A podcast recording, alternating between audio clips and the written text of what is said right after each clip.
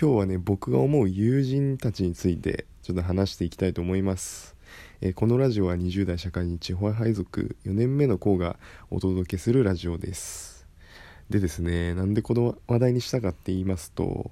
まあ、社会人になってから僕はあの地方に配属されたんで全く友達がねいない、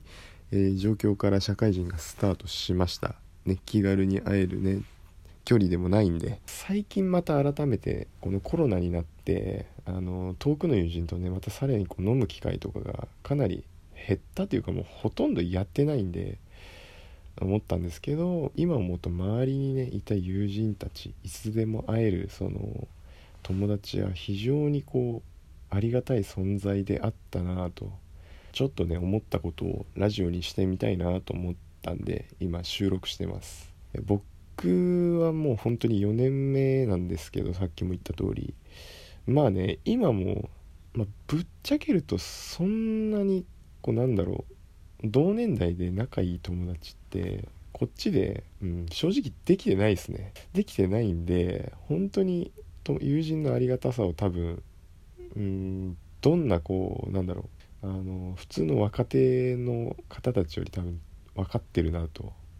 自負してるんですけどなんなんていうんですかね、まあ、最初に思ったのはこっちのね地方配属になって気軽に誘える友人いないなって思ったんですね。飲もうぜみたいな。いないなと思って。あ俺は一人なんだみたいな。で家に帰って普通にあのまあ、ビール飲んでさテレビ見てでダラダラと過ごしててねなんか暇だなって思うわけじゃないですか。で動画見て一日が終わるみたいなね。そういう日々が続いてて、まあ、今もそういう日あるそういう日あるんですけど、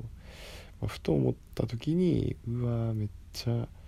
友人って大事やったなと思ったんですよ。いつでも会える友人だからこそこう大切にしなきゃいけないなってその時思って。その友達が誕生日だったりする時とかねなんかいつもよりこうおめでとうのメッセージをしっかり送るようになったとかね。そういったことを意識するようになったんですね。もっとね早く気づけばよかったなと思ったんですけど、まあ、失ってから気づくものって結構あるじゃないですか、うんまあ、決して失ってはないんですけどもやっぱ離れてから大切さって気づきますよね。まあ、両親の大切さもだし、ね、今こうやって話してる友人もだしね周りで支えてくれてる人の大切さっていうのはやっぱ亡くなって初めて分かるもんだなってその時思いましたね。だから最近思うのは普段ね会えてる人とか普段ね仲いい先輩とかそういう人たちこそねこう大事にコミュニケーション取ったりとかねこうありがとうとかね感謝の気持ちを日頃伝えた方がいいのかなと思いましたね。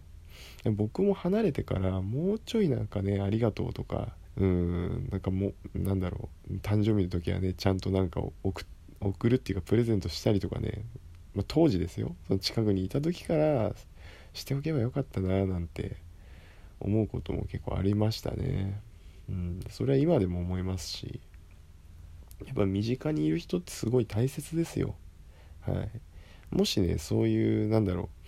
友人たちがあのー、私たちの私の周りにはいるんだっていう人方たち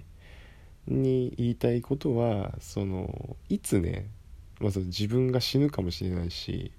まあ、ちょっと不謹慎かもしれないですけど友人の方たちがねなんかこう不慮の事故に遭ったりとかこうねうんまあ、あんまり良くない訃報がね、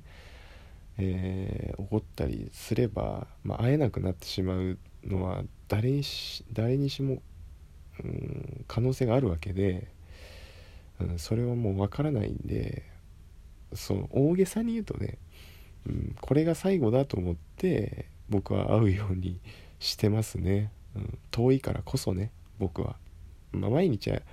ってる人とかねうん、たくさん会ってる人とかはねこう毎日最後だと思って会うとかねそんなわけにはいかないと思うんですけど、うんま、そういう人もいるんだってちょっとね思ってほしいですね。俺みたいな人もいるからそのねいつでもこう会いたいなと思って会える距離の友人とかには感謝というを伝えたりとかさ何て言うんだろう。うん、そういう環境に自分が恵まれてるんだっていうことを、あの認識してほしいっていうか勝手な押し付けになってるけどこううんそれでいてこう自分は幸せなんだっていうのをこうなんだろう分かってくれるといいなと思いますね。うん、それだけでこう自分が幸せになれると思いますよ。すっごく。はい。まあ、ちょっと短いんですけど今日はそういう話をしたかったんで収録しました。はい。それでは Twitter 動画もやってるんでフォローお願いします、まあ、もちろんこのラジオのアカウントもフォローお願いします。それでは。